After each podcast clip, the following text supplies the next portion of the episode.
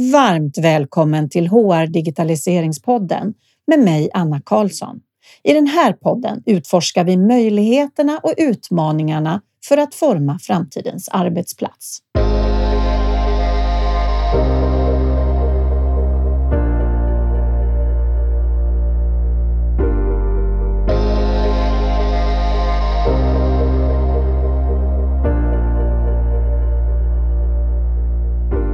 Världen är i ständig förändring och nya lärdomar kommer till oss och även till mig personligen. Det som har varit känt länge är att forskning till exempel kring sjukdomar är gjort framför allt på män. Fokuset på frågor kring kvinnors hälsa, våra olika faser i livet och dess påverkan på vårt jobb har inte fått ta så stor plats som det faktiskt behöver. Barnledighet, klimakteriet och andra livsfaser har en stor påverkan på oss som individer.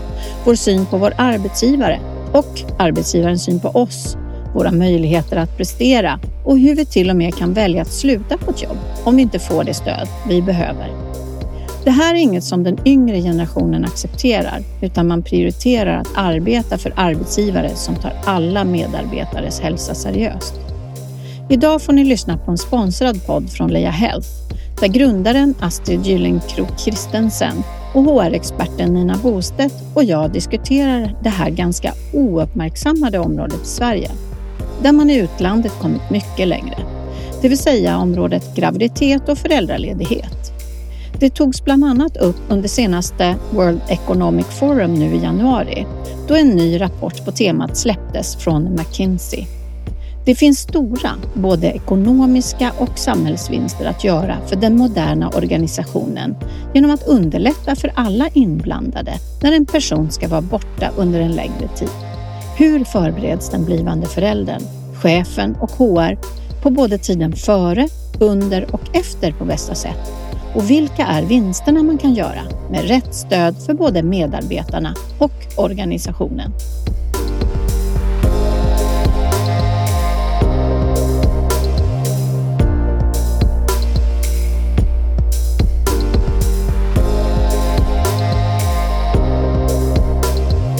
Välkomna till HR Digitaliseringspodden, Nina och Astrid.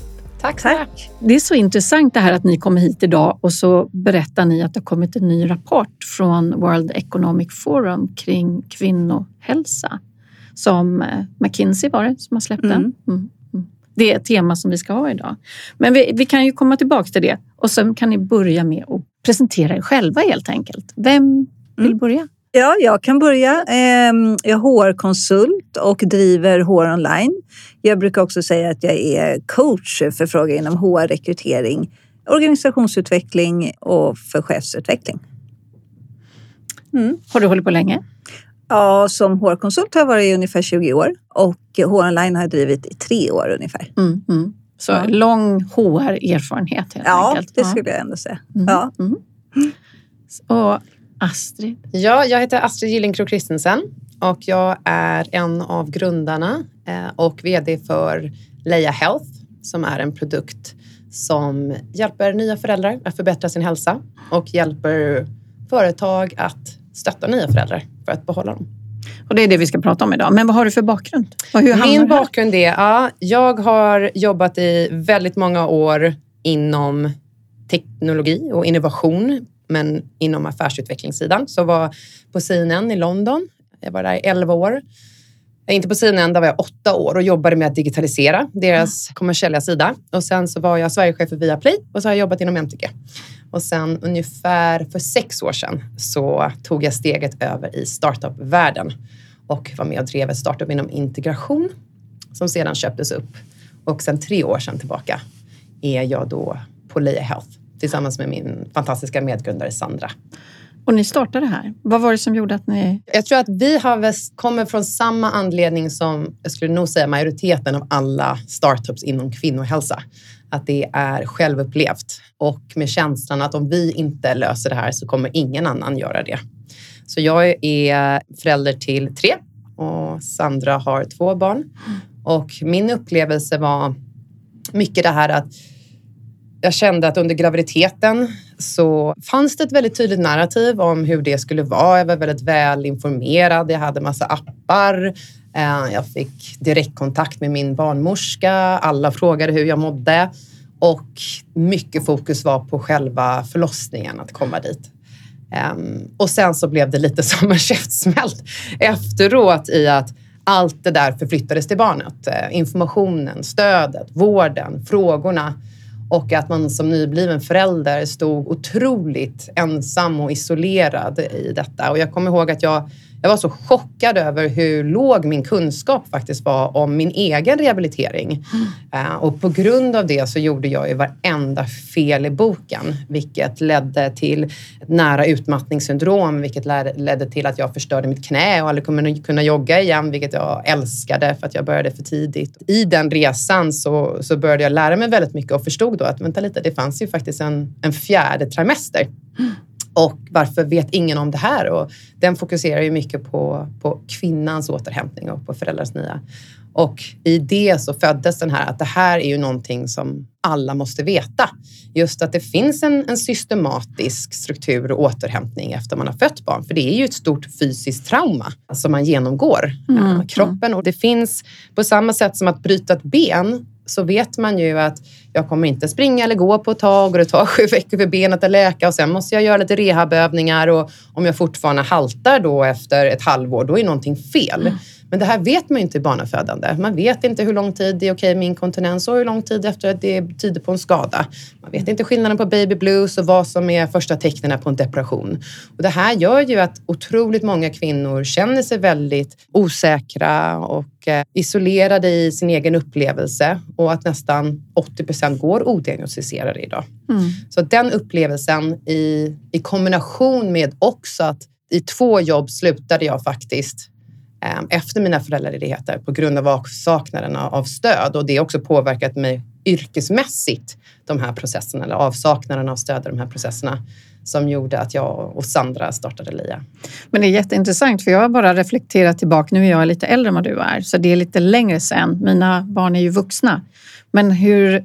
Jag trodde att, att det här var eh, någonting man fokuserar på för att, det, att man inte gjorde det när jag födde då för 33 år sedan, första barnet. Då var det liksom inget snack om det, men att det inte har hänt mer, det förvånar mig. Det har blivit sämre kan jag säga. Jag har ju diskuterat med min mamma. Med sitt fjärde barn, då var hon på förlossningsvården i en vecka efteråt. Hon tyckte det var så mm. skönt. Så I Sverige, vi har den lägsta liksom, medeltiden. Jag tror att jag blev hemskickad efter ja, sex timmar kanske, med mm. min mm. trea. Och det är runt 24 timmar. Mm, och då mm. missar du hela den här, så här, sitter amningen? Mår allting bra? Har man landat? Och det här är verkligen ingen shade på förlossningsvården för den är full av otroligt brinnande och jätteduktiga um, människor inom vården. Men det är ett enormt systemfel. Mm, inom, mm. Att man inte... Det är ersättningsmodeller och hur det, strukturen ser ut och hur det funkar tyvärr. Så att det gör ju idag att man inte fångas upp. Mm. Och det här är ju vården medvetna om och det här är ju någonting som man jobbar på väldigt mycket. Men det tar ju sin tid med, med innovation och utveckling inom vården tyvärr. Det var där vi ville komma in och mm. vara bryggan i, i början mm. mellan nya föräldrar och vården. Att kunna liksom väldigt tidigt identifiera om det är någon som faktiskt behöver vård genom våra screeningmodeller, hälsoscreenings. Men också då ta hand om de som inte behövde vård och, och hålla dem i handen och skräddarsy den här återhämtningsplanen som vi kallar det, liksom recovery-programmet. Eh, för att se till att man får en hälsosam eh, återhämtning som möjligt och att man får rätt förutsättningar mm. att kunna ta rätt val. Jätteintressant. Jag blir alldeles tyst här. Mm. Det brukar inte jag ofta bli. Nej. Men Nina, i den här eh, vad är dina erfarenheter? Ja, nej, men jag kan bara instämma i det. Jag, nu vet inte jag exakt Astrid, när du hade dina förlossningar, men min äldsta är då snart 17 och Eh, det var en ganska traumatisk förlossning på så sätt att jag tappade väldigt mycket blod. Och eh, sen så fick man lite, eller jag fick blod men jag fick för lite blod konstaterade de efteråt. Då. Men, och sen skickades jag hem med några järntabletter. Och sen hade jag väldigt låga blodvärden i över ett års tid. Så under egentligen hela min föräldraledighet. Och för mig fanns det inte någon tanke att jag gick till vårdcentralen och de, ja, de sa att det är normalt att vara trött och sen när man är föräldraledig. Tills jag då gjorde prover Och det tog ju ett tag. Och då insåg de att oj, du har väldigt låga blodvärden och så. Och det fanns inte på min världskarta att jag skulle prata med arbetsgivaren eller så heller. Eh, och det där påverkar ju mig, både, såklart både fysiskt och psykiskt. Väldigt mycket. Så att det var, känslan var att man åkte hem utan, utan något stöd, att man var ganska ensam i sin situation. Liksom. Man ska liksom klara sig själv och fråga mamma. Typ. Ja. Sin egen mamma. Ja, men precis. Vad vet de? Ja. Bara sin egen historia. Mm. Det är ju, Exakt. ja, jag är ju Ja. själv också, så jag tycker det är så intressant att få ta Ja. upp det här temat idag. Och eh, inte bara utifrån det här med det personliga, utan mer hur det påverkar vårt samhälle. Mm. Men själv så är jag nu, eh, som sagt, födde barn första för 33 år sedan och det andra Mm. lite senare. Och håller nu på att undersöka vad det är som inte är riktigt rätt. Mm. Och de kollar att ah, men det, de gjorde nog lite galet här när de sydde ihop dig. Mm. Så, så att jag har också mina utmaningar. Och det är ju en av de stora utmaningarna. Att många gånger, de komplikationer som sker under postpartumtiden, då, året efter man har fött barn, de märker man inte förrän man kommer in i klimakteriet. Jag fick reda på nu, jag födde min första för nio år sedan och min tredje för fyra år sedan. Och bara i en ren rutincheck för att vi, en av våra fantastiska experter kom ut med en rapport där det stod att man måste göra ett ultraljud egentligen för att kunna upptäcka förlossningsskador och inte bara en fysisk undersökning som man gör idag. Så gjorde jag det och fick då reda på att nej men du har en jättestor förlossningsskada, dubbla levatorskador, du måste operera dig och du måste göra det innan klimakteriet. För då blir det framfall och då blir det, kan det bli riktiga problem. Eh, Men jag har inte känt av det. Jag har inte haft ont och jag har inte vetat vad jag skulle jämföra med. Så att det man får höra på Bäckenbottencentrum och med olika experter att det är just när man kommer in i klimakteriet där det börjar bli väldigt synligt och väldigt stor påverkan på din livskvalitet. Och att också man proaktivt är det mycket bättre att och, eh, operera sig och göra den, liksom, det preventiva arbetet tidigare. För vad jag förstår är att när man väntar så här länge som jag då inte har varit medveten om att man ens kunde göra någonting åt det, är ju just att det blir komplicerade operationer. Då blir det ju frånvaro från arbetsgivaren. Någonting som man hade kunnat eh, förebygga Ja. mycket tidigare. Och det här Ja. är ju någonting som min medgrundare Sandra fick erfara också. Att hon, hon fick förlossningsskador med, med båda sina barn. Och det tog ju henne runt fyra år eh, att få rätt diagnos och få rätt stöd. Och det här är ju självklart någonting som hon är öppen om och pratar mycket om. Och det här är ju fyra år av hundratals olika vårdvistelser och liksom olika vårdmöten. Och det är ju jättestor påverkan på individen, på familjen, enorma kostnader för vården, ta ledigt från jobbet. De här skadorna är ju oftast på grund av att man inte har någon typ av digitalisering, eller man har ingen digitalisering inom det här, som underlättar och faktiskt fånga upp det här tidigare. Dels att, att kunna förstå som kvinna vad är en röd, liksom, vad är en flagga på att det här är inget bra, men också så här, hur ska en hälsosam återhämtning se ut? Så det var ju det, när vi startade LIA, så var det ju det utgångsläget vi hade. Vi ska visualisera hur en hälsosam återhämtning ser ut. Och både jag och Sandra kommer liksom få väldigt datadrivna bakgrunder. Så vi ville nästan göra en, här, en, en Fitbit eller en Apple Health för mödrahälsa. För att det är ju inte bara en sak som händer när man har fött, utan det är ju, det är ju väldigt liksom, stora omställningar både hormonellt och fysiskt och psykiskt och arbetet och identiteten och partnern. Tanken var ju att så här, men vi måste mäta och tracka alla de här olika variablerna så att man på så sätt kan få en bättre överblick och förstå så här, vad är det jag gör som påverkar min hälsa positivt och vad är det jag gör som påverkar min hälsa negativt. Och sen baserat på det ge guidance och, och ge rekommendationer och, och ge kurser så att man kunde skapa en mycket mer skräddarsydd upplevelse. För alla har ju sina olika upplevelser. Du har ju kejsarsnitt och du har ju eh, liksom enkla förlossningar och traumatiska förlossningar. Och då har man väldigt olika förutsättningar. Och det är där digitaliseringen kan komma in och, och skapa någonting väldigt skräddarsytt. Så att vi började ju där. Så att vi brukar säga att vi började med att vilja belysa ett stort gömt problem som påverkar kvinnor idag. Och det är ju just så här att det är nästan 90 procent som får problem efter eh, man har fött barn globalt. Ehm, och vi nästan snubblade över ett annat gömt problem. Eh, och det var att vi, i, vi har ju självklart väldigt liksom, nära och tät kontakt med användare, med mycket användarintervjuer och följer upp och förstår. Och helt plötsligt så började vi höra samma sak om och om igen. Och det var ju att jag kommer sluta mitt jobb. Jag kommer sluta min arbetsgivare. Och det var väldigt många. Och då fick man nästan landa lite i, jag, jag, och vi pratade i teamet, så här, hur många här har slutat hos sina arbetsgivare på grund efter föräldraledigheten? Och det var ju majoriteten. Jag har ju slutat på två jobb till exempel. Jag, vet Jag har också slutat. Ja. Och helt plötsligt, så här, men vilken eh, otrolig eh, loss både för arbetsgivare men, men för kvinnor idag. Och det, var inte bara, det är inte bara kvinnor, det är både föräldrar som slutar till stor del. Och där började vi titta på då vårt nästa steg i vår produktutveckling. Den här förlä- föräldraledighetsstödet som vi har skapat att det är nästan, beroende på marknad, vi, vi jobbar ju globalt, så är det ju runt 30-40 procent som slutar efter föräldraledigheten. Och de två stora faktorerna är ju hälsan, men också avsaknaden av stöd från din direkta chef. Men eh, jag tänker också, det har inte att göra med att man eh, också känner att själv, alltså bilden, omgivningens bild på en om man har mycket strul, att man vill inte att den ska färga ens karriär, tänker jag också. Att det, det, finns inte, det är inte bara den direkta hälsan, utan hur det påverkar andras syn på en själv. Att man hellre går någon annanstans då och får en, en ny karriär, för att där är det ingen som har en aning om den här historiken. Absolut, och det är ju det som avsaknaden av ett hälsosamt eller ett realistiskt narrativ gör. Du tror att det ska vara på ett visst sätt och vi försöker ju normalisera hela den här återhämtningen och föräldraledighetsprocessen på ett sätt att det inte ska vara stigmatiserat.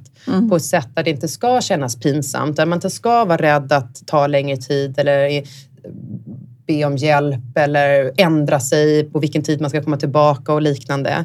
Utan att det här är en process, det är en av de största livsfaserna i många anställdas liv och det är liksom någonting som måste mötas upp och eh, diskuteras. För det är, liksom, det är väldigt personberoende idag om du har en bra upplevelse eller inte. För att när vi hade våra intervjuprocesser och, och Nina, ni får jätteberätt, gärna berätta sen hur det hur du upplevde. Men när vi har intervjuat många HR-managers och managers, för det är oftast den direkta chefen som, som äger processen, då är det just så här, men vi har HR-verktyg, och vi, men där rapporterar jag ju bara dagar för, för lön. Men det finns ingen riktig process. Det kanske finns lite stöddokument på intranätet, men det finns ingen process att luta sig mot.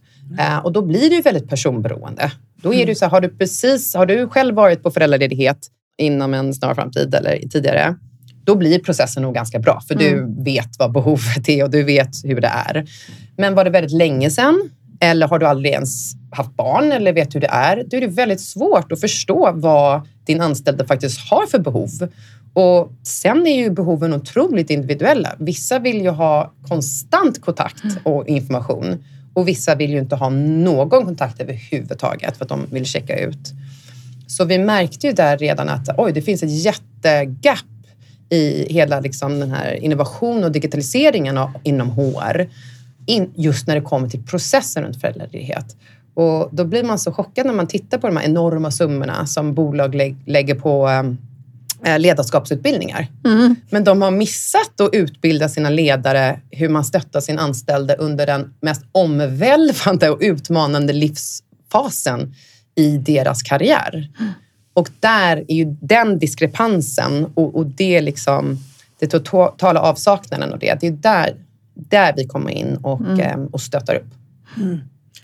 Ja, jag kan bara säga det att det Astrid säger att de HR-systemen som finns idag, det finns onboarding och liknande i både stora system och mindre system. Det finns ingen funktion för, det finns ingen off eller reboarding-process för vid föräldraledighet.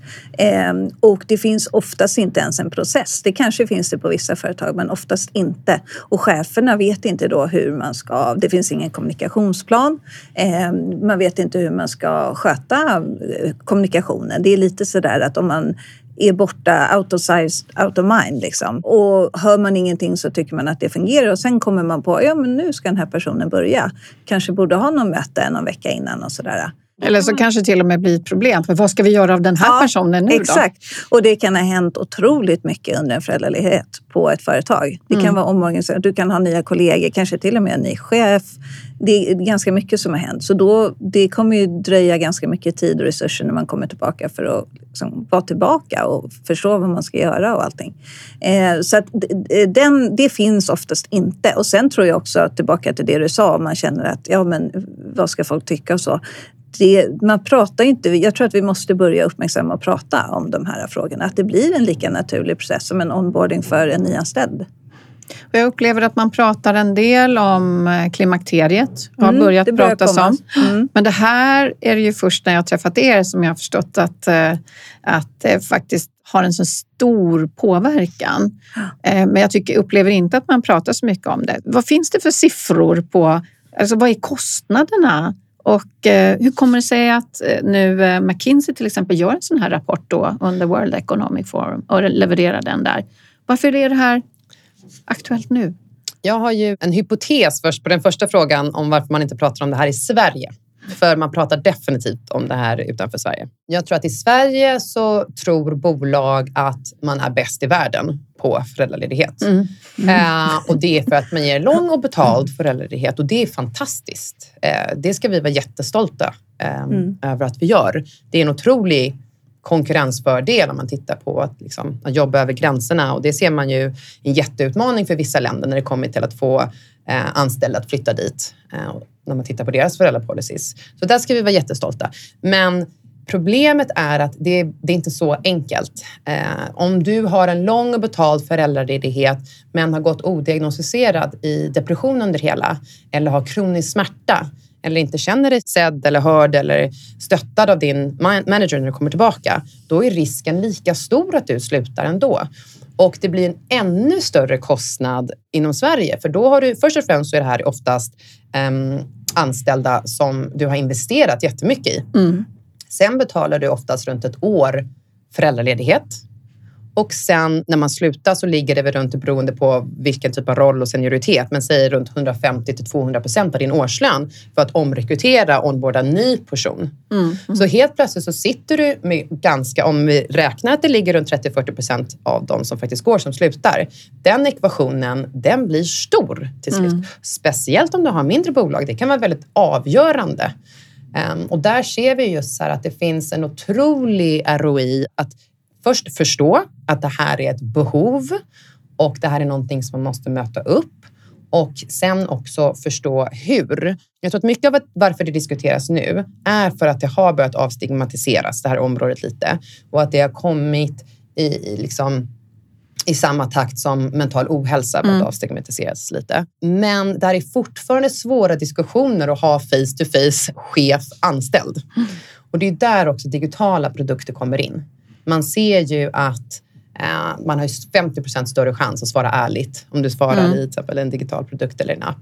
Och vad vi ser att man måste eh, kombinera de två olika delarna, det vill säga stödet från arbetsgivaren när det kommer till reboardingen, men också hälsan. För det är ju som Laslovs behovstrappa. Har du inte hälsan, då är du inte ändå öppen för en jättebra reboarding mm. eller en fantastisk chef eller någonting.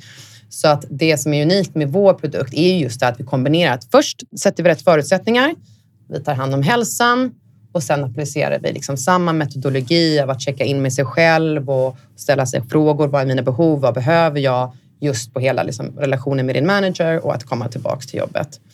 Så det är det som jag tror gör att många svenska bolag blir lite chockade när vi börjar visa siffrorna.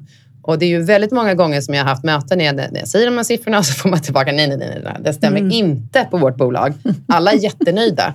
Mm. Och då brukar jag ställa frågan, har ni med frågor om det här i offboarding-samtal mm. eller när folk slutar? Finns eller medarbetare. i medarbetarundersökningar, mm. mm. i managersamtal. Belyser ni det här, de här frågorna någon gång? Mm. Nej. Hur vet ni då om ni är bra eller Nej. inte? Och sen så brukar jag be dem gå tillbaka och titta på datan. Titta på datan, hur det ser ut med folk som slutar efter föräldraledighet och överrepresentationen av kvinnor. Då, och eftersom det inte är någonting som man checkar i när man har en exit-intervju, så är inte det någonting som de följer. Mm. Men när de tittar på datan, då kommer de sen tillbaka och bara oj, vi har visst det här problemet. Mm. Vi har bara aldrig tänkt på det eller faktiskt ställt frågan. Så att det är nästan eh, svårare tror jag i Sverige för mm. liknande produkter. Om man mm. tittar på, exempel på UK där vi också är verksamma. Där är det just nu en stor eh, maternal health-kris. Eh, alla bolag är väldigt medvetna om att de behöver hjälp och att det här blir en enorm kostnad men också en konkurrensfördel om de faktiskt mm. möter upp det här tidigare när det kommer till att anställa nya människor. Så att Jag tror att det är en kombination av att man har börjat efterfråga det, ehm, att folk faktiskt eh, berättar ehm, om att man har problem och varför man väljer att sluta. Men också just för att frågorna runt data, för det är mycket det den här McKinsey-rapporten handlar om, det här data health gap. Mm. Eh, den gömda liksom, statistiken och konsekvenserna av hur otroligt underprioriterat eh, forskning och eh, vård och innovation inom kvinnohälsa har varit. Mm. Och vad faktiskt de ekonomiska kostnaderna är. Mm. För det är där det börjar ändras. När du börjar titta på vad den faktiskt ekonomiska kostnaden är av att ha kvinnor som går odiagnostiserade i år med mm. alla de vårdmötena, liksom, Eh, mm. med alla de operationerna, med sjukskrivningen. Det är nästan 30 procent idag som sjukskriver sig efter föräldraledigheten. Det är enorma kostnader och det börjar göra tror jag också att folk börjar få upp ögonen och se att men det här är faktiskt någonting som affects the bottom line. Och då börjar det drivas lite mm. snabbare inom bolagen. Vi har en liten nyfiken fråga till dig Nina. Mm. Då. Mm. för att jag menar, det här, våran svenska modellen också. Ja. Hur mycket kan den påverka att vi lägger så mycket ansvar på cheferna i våra... Vi tycker att cheferna ska klara sig mycket själva.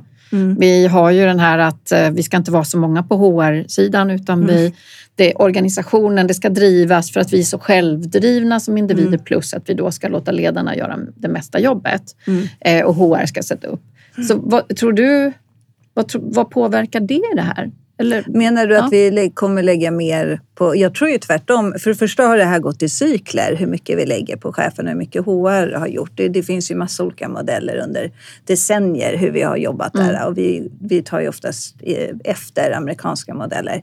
Och det har varit alltifrån att HR har eh, vet du, support eh, som gör allting till HRBP, HRG och så vidare.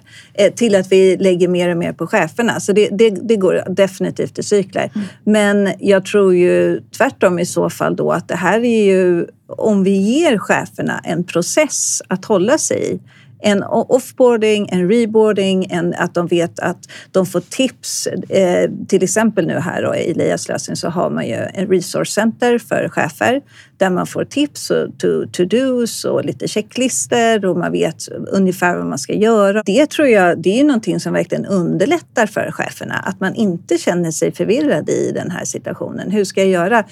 För jag håller med om det att ibland så kastar inte bara HR men cheferna får väldigt mycket i sitt knä. Dessutom ska de leda sin personal plus att det är, nu är det en ny process här och nu är det nytt och sådär. Och det är inte tanken att det här ska vara något jättekomplicerat utan tvärtom väldigt användarvänligt och ska underlätta hela processen och deras vardag med föräldralediga. Hur de kommunicerar, att alla vet vad, vad som händer och, och när de kommer tillbaka. Man har en plan för återgång i arbete och så vidare. Mm, mm. Så jag skulle väl säga att det underlättar i så fall för mm. cheferna framför allt. Mm. Vad gör produkten då? Kan man lite mer...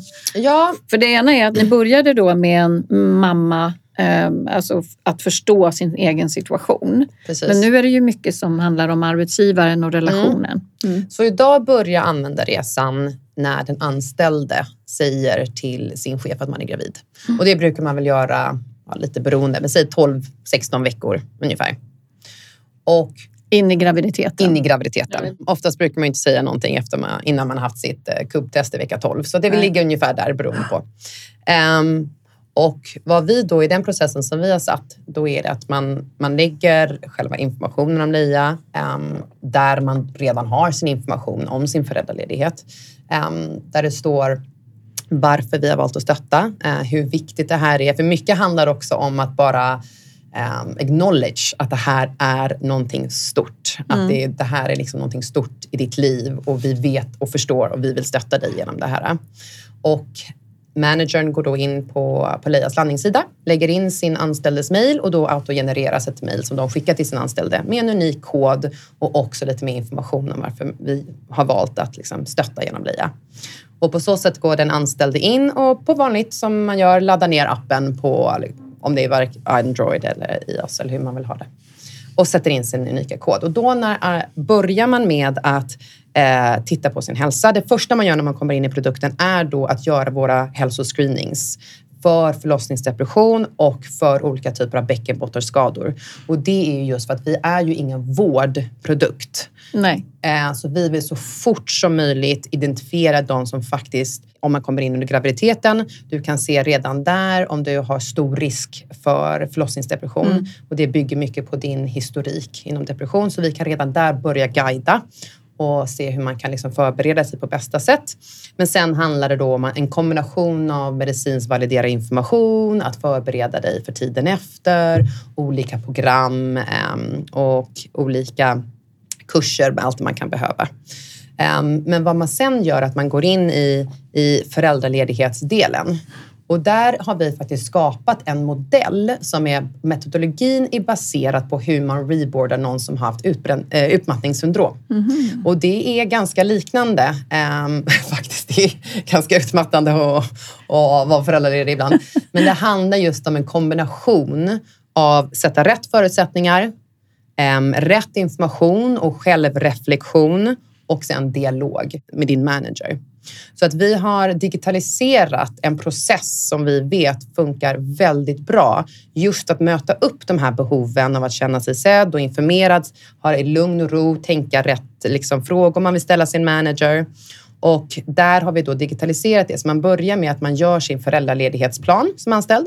Och där har ju vi jobbat in frågor som man ska svara på för sig själv som vi vet är pain points. Mm. Som vi vet att man säger, åh det här borde jag ha tänkt på och det här blev ett problem. Och, så att man redan då kan ha de här samtalen med sin manager eller med sin eh, med sin partner. Det kan handla om allting från budget till hur ska vi lägga upp föräldraledigheten och hur ska vi tänka här med pension och allting. Så att allting som vi vet kan bli problem om man inte tar det tidigt bygger vi in i den. Och sen så svarar man på alla frågor också. Det kan ju handla om hur länge ska du vara borta? 50 procent, 100 procent? Vilken typ vill du bli informerad och vill ha kommunikation under den här tiden? Hur vill du ha det? Sms eller mejl eller intranät? Just för att så här, skräddarsy hela den här personens ehm, ledighet och kommunikationsprocess process. Det här sen genereras till ett mejl som personen skickar till sin manager och sen blir det underlaget för mm. det samtalet man har när man offboardas. Och mycket inom det är också att börja förbereda på så här, vad kan din manager för att göra stötta? Vad kan du själv göra för att stötta? Och också sätta rätt förutsättningar. Det kan vara väldigt stressigt innan man ska gå och alla de här sakerna. Mm. Och det är igen för att i lugn och ro äh, låta den anställda också tänka på de här sakerna i, i liksom, tryggheten av sin eget hem så att det inte bara första gången man diskuterar det blir när du sitter face to face med en manager.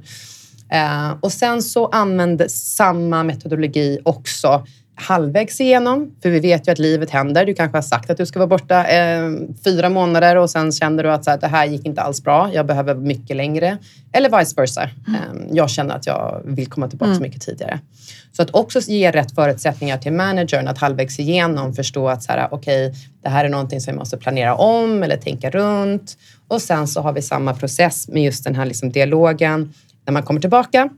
Och sen tre veckor efter och sen tre månader efter. För man ser också den absoluta painpointen är när du kommer tillbaka. Mm. Det är då man ser i våra intervjuprocesser där man verkligen på riktigt börjar tänka på nej, ja, det här, jag måste sluta, det här är inte för mig. Uh, för man känner sig väldigt uh, isolerad och, och, och, lämnad och bortglömd. Och mm. Man bara, hur kan de inte förstå att jag är en annan människa nu? Och jag, liksom, mm. jag har, speciellt i Sverige är man ju borta jättelänge och i andra marknader så är du ju fortfarande, läker du ju fortfarande både fysiskt och psykiskt när du kommer tillbaka. Mm. Så att det är en väldigt stor omställning. Så att Eh, på så sätt så stöttar vi den anställda att skapa en process som är skräddarsydd över deras behov men också att ge rätt förutsättningar att kunna ta de här diskussionerna och skapa ett forum för det. Och på samma sätt eh, som Nina nämnde för managern där hörde vi också om och om igen. Jag vill inte ha ett nytt system. Vi har ett system. Jag vill inte integrera någonting. Jag vill inte gå in och ha profil. Jag vill bara att hjälpa mig med det här out of sight, out of mind. Mm. Jag vill bli påmind. Jag vill ha liksom mallar av vad jag ska skriva. Jag vill ha eh, guidance i liksom olika artiklar eller webinars. Men det handlar då att jobba mer från ett CRM-perspektiv. Att eh, påminna och köra lite nudges. Mm, och mm. Glöm inte att de ska ha fett och kanske skicka en blomma. Här är ett mall på vad du kan skriva. Så att vi håller dem i handen och liksom guidar dem till att ge den bästa upplevelsen som deras anställda behöver. Baserat mm. mycket på vad deras anställda har sagt. Och på så sätt så, så streamlinar vi och skapar en mycket mer inklusiv och konsekvent process än att alla gör det lite på sitt olika sätt. Mm. Och just det här med skräddarsydda kan jag bara säga, för utifrån ett hårperspektiv så går vi mer och mer mot individanpassade lösningar. Ehm, utifrån employee experience, employee engagement och så vidare så, det, så, så vet man att ju mer eh, alla verktyg, processer och så är anpassade efter mina behov eh, och jag själv kan styra det, desto högre trivsel och så vidare. Och när man då som föräldraledare själv kan bestämma vilken sorts information man vill ha i vilken kanal, i appen eller mejl och så vidare. Så det är verkligen exempel på hur man kan jobba individanpassat mm. och skräddarsytt. Mm. Och där när det kommer till just det här skräddarsydda, men också datan. Mm. Någonting som jag diskuterar med många eh, av våra kunder är ju så här att Ja, men jag tänker att vi måste titta på det här först internt, snacka ihop oss och sen så måste vi förstå vad för olika produkter som passar in i den här nya eh, processen. Men jag brukar alltid prata om att det är så viktigt att använda de här typen av datadrivna produkter tidigt, vare sig det bara är en pilot. För att det är väldigt svårt att ha de här äh, diskussionerna. Så här, hur var din föräldraledighet? Mm. Blev du stöttad? Och hur kände du med din chef? Mm. när det handlar om de här typ av stigmatiserade frågorna. Ett, det måste vara lite removed från din direkta arbetsgivare. Och det måste vara digitalt och hända på ett sätt där de känner sig trygga och svara ärligt.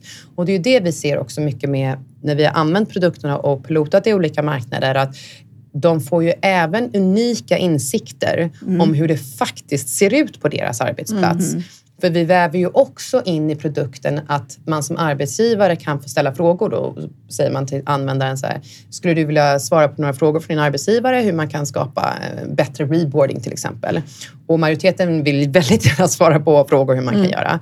Och då i det kan vi också bygga upp att så här, ja, men det här är olika områden som ni verkligen behöver arbeta med. Mm. Eller det här är mm. bra, det här behöver ni inte. Och på så sätt kan man faktiskt bygga ut sin process Eh, och förstå vad man behöver komplettera med och vad man inte behöver komplettera med. Mm. Så att man inte använder det som en add-on utan att man använder datadrivna produkter som en del av researcharbetet istället. Där man lär sig och förstår hur det faktiskt ser ut på mm. sin arbetsplats och behovet sina anställda faktiskt har. Mm. Och sen vet hur man ska komplettera det på olika sätt.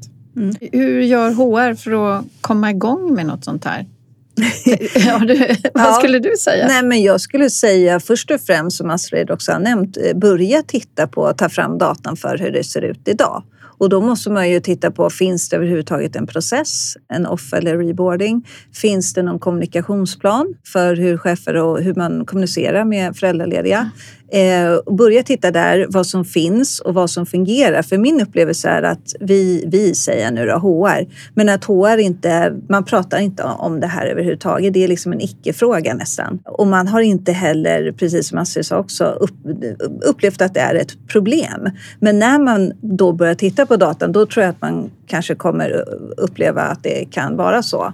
Och då måste man ju, man måste få rätt data, man måste ställa frågorna till de som är föräldralediga. Man måste ha med frågorna, som Astrid sa, exit-samtal, medarbetarundersökningar och så vidare för att få en bild av hur det ser ut. Vad har vi idag? Har vi någonting på plats? Och liksom börja där och förbättra där. Kommunikationen vet man ju. Det finns en rapport till exempel nu från 2019 att man vet att socialt stöd då, den viktigaste dimensionen där var just kommunikation med mm. sin chef och kollegor. Det höjer medarbetarengagemang och trivsel och så vidare. Och det i sig då stärker ju retention och minska risken för sjukfrånvaro och sådär. Eh, så att just kommunikationsdelen är ju en väldigt viktig del och, och det tror jag jag tror inte man har koll på det riktigt utan det är upp, som du sa, det är upp till varje chef lite grann hur man kommunicerar med sin föräldralediga. Mm, mm. Så ja. där, där tror jag man måste börja och titta på vad, hur ser det ut idag mm. och vad behöver vi addera? Liksom? Vad behöver vi revidera och uppdatera? Sen tror jag många i Sverige också tycker att, så här, jag vet att det är många som pratar men de har det ju så bra de här föräldrarna här i Sverige. Ja. Vad, vad ska de mer ha? Mm. Men det de missar är ju så här, att mycket av vår produkt, självklart att det handlar om att ta hand om hälsan och det är ju bara en investering investering i liksom en mm. investering. Mm. Men det handlar ju också mycket om, precis som du säger, HR och managern. Ja. Att, att faktiskt minska deras arbetsbörda. Mm. Och det, jag själv som har suttit med personalansvar, det är ju superjobbigt och resurstungt att mm. behöva omrekrytera när man mm. föräldralediga och mm. vikarier och liknande. Mm. Så att det är också så att, att minska bördan för hela processen och att streamlina en del av processen som inte har digitaliserats innan som, som får ju jättemycket så vågor på um, vatten när det kommer till olika processer. Speciellt också employer branding. Många av bolagen som vi pratar med, de har ju faktiskt både eh, det i mål att eh, liksom rekrytera kvinnor, eh, men också att se till att de har mer kvinnor inom ledarskapsnivå. Mm. Och då brukar jag fråga dem också, men vad har ni för faktiska funktioner för mm. stöd mm. Eh, som man behöver idag? Mm. Då har de inte alltid jättemycket. Nej. Och då är det också så här, okej, okay, men då spenderar ni massa pengar på att liksom rekrytera kvinnor och sen så tappar ni dem för att ni inte förstår liksom det och behovet. kanske inte ens får in dem. För att jag menar kandidater idag gör sin research på företag. Mm, absolut. Så att eh, just det här att attrahera då de kandidaterna man vill ha. Så tänker jag på alla data kring vilken ålderskategori och vana som är led, ledaren eller chefen, den direkta mm. chefen ja. och medarbetarna då som får barn som är vana vid digitala ja. verktyg och också eh, känner det här tryggheten att använda det och som kanske inte heller HR för vi vet mm. ju också vilk, eh, Eh, hur ålderskategorin ser ut mm. i, inom HR. Så det är viktigt att få upp det här på bordet nu och se mm. till att man förstår Absolut. det här och börjar leta i sin data eller se till att man kan samla in datan i alla fall. Ja, för HR som du säger, det är väldigt olika hur techmogen man är mm. där också. Då, då. Eh, men det är en peace of mind nu då, man kan säga för HR och det är en trygghet för cheferna om man vet att man har en process att hålla sig i. Man har en kommunikationsplan att hålla sig i. Det ställs relevanta frågor som du kanske inte vet själv hur du skulle eh, fråga. Mm. Sen i de här processerna så kan du skräddarsy svar och frågor och så efter individen eller efter medarbetaren. Men jag tycker också det är intressant det du sa innan att, att HR i Sverige tittar mycket också på, på USA och vad som händer mm. där. Och där ser man ju att det här börjar bli en hygienfaktor ja. eh, när det kommer till mycket också så här talent acquisition. Mm. Att man tittar på vad har ni för family benefit? Vad har ni mm. för family struktur? Allting då från IVF till fertilitet till klimakterielösningar. Men det är fortfarande det här området som saknas en del. Så vi har ju också lite tittat på samarbeten i USA.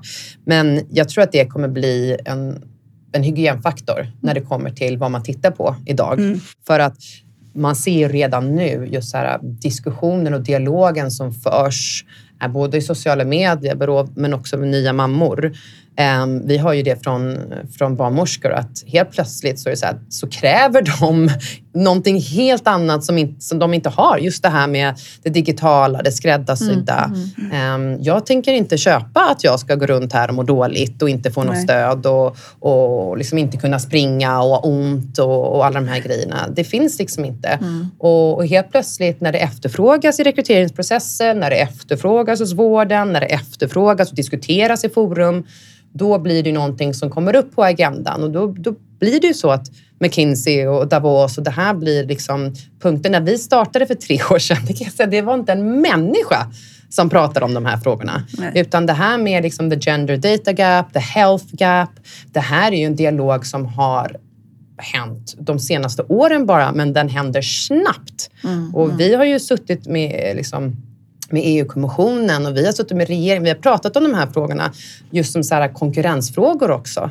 Det här är någonting som, som kommer börja tittas på ordentligt i många olika led. Och om man som bolag också vill vara lite proaktiv så bör man titta på de här frågorna och inte bara eh, klappa sig själv i axeln när man är i Sverige och säga att vi är betalt föräldraledighet utan det kommer vara också vad för typ av stöd. För att det är ju någonting som faktiskt blir stora barriärer för kvinnor att komma in i ledarskapspositioner. Att, att eh, man ser att många stagnerar, går ner i tid, går ner i lön.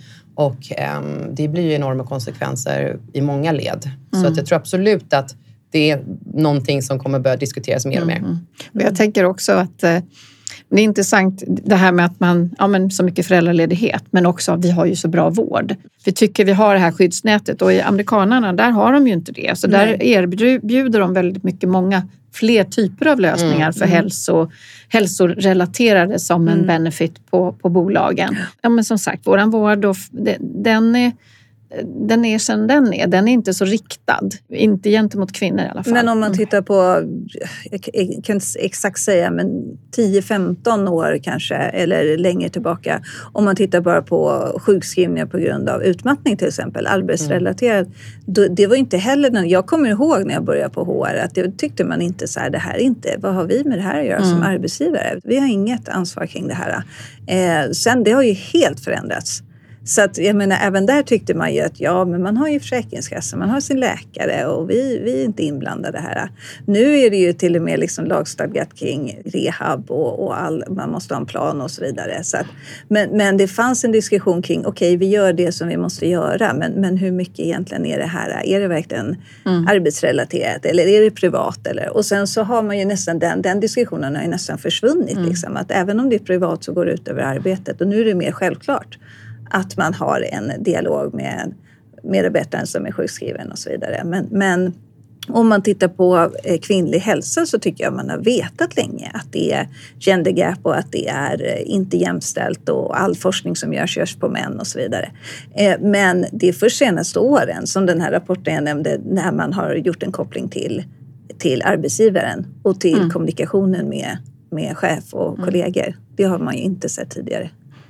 Nu tänkte jag vi skulle avrunda med lite ja. tips och råd till de som lyssnar. Det kan ja. ju vara allt från de som jobbar på HR, som är ledare, som mm. medarbetare. Så vad har ni för tips att skicka med? Vad ska man göra för att få någonting att hända i organisationen? Eller med sig själv kan det också jag, vara. tror att det är mm. viktigt, jag tror att jag har sagt en, en, del innan, men jag tror att det är viktigt också att så här, kvalitetssäkra status quo. Um, att förstå att bara för att det inte är någonting som diskuteras så betyder det inte att det inte finns en jämn problematik um, med konsekvenser, både ekonomiska men också eh, inom, för medarbetare. Så att som, som både jag och Nina nämnt innan, var lite nyfiken. Eh, titta lite på hur det ser ut hemma. Titta på datan se hur representationen ser ut, förstå om det här är en process som faktiskt eh, leder till att medarbetaren kommer tillbaks hälsosam, engagerad och att också börja ha samtalen. Jag eh, tror att det är väldigt viktigt också. Ehm, sen tror jag verkligen på företag som förändringskraft. Ehm, jag tror att företag kommer nästan kunna driva den här frågan snabbare än, än vården. Mm. För att Dels så finns det en ekonomisk vinning att faktiskt ta hand om sin talang och se till att de eh, mår bra. Men också att jag tror att vi kommer gå mycket mer mot nästan lite mer som en amerikansk, att man man kompletterar just när det kommer till preventiv hälsa eller familjehälsa eller reproduktiv hälsa eller olika saker, stresshantering eller mm. reboarding efter olika sjukdomar och bli den typen av ekosystem också för sina anställda. Eh, vi ser det komma väldigt mycket eh, i olika marknader också. Så att jag skulle också sitta och titta på också och ha ett samtal med alla olika stakeholders. För det är bara inte HR utan det är employer branding, det är man kan säga compensation and benefits, det är olika HR. Att det här är någonting där man verkligen idag kan stå ut mm. och var, verkligen ha en, en konkurrensfördel. För att det händer och det kommer hända. Men det är inte alla bolag som har förstått det, kommit riktigt dit än. Så här kan man verkligen ha en konkurrensfördel om man börjar titta på de här frågorna och kommunicerar om de här frågorna. För det är det som jag tror kommer att krävas också för att riktigt driva förändring. Man måste mm. kommunicera de här frågorna eh, och prata om liksom, vad det är, hur ser det ut att vara föräldraledighet? Vad är det för utmaningar och hur bygger vi upp ett stöd för det? Och normalisera den processen. Ehm, det tror jag man idag som bolag kommer komma väldigt långt på. Och jag tänker att det hänger väl ihop med hållbarhetsrapporteringen. Den som kom, komma ska, om man, inte mm. bara, om man vill vara en hållbar organisation mm. så är det här en del i det. Mm. Definitivt. Mm. Så vad har du? Har du några fler ja, råd? Nej, men jag skulle önska bara att HR eh, börjar titta på det här som en viktig fråga. Alltså både då framförallt individernas hälsa och välmående Eh, men för cheferna, underlätta för cheferna, eh, stärka retention, eh, vara attraktiva arbetsgivare, stärkt arbetsgivarvarumärke. Det finns liksom en win-win här för både individen, företag och samhället stort skulle jag säga. Så mm. Jag skulle önska att man börjar titta på det här lite mer, börjar prata om det. Ja, men då är det medskicket. Börja ja. titta på det här ja. området. Ja. Tack så jättemycket för att ni kom hit och delade med er. Tack så Tack mycket. Själv.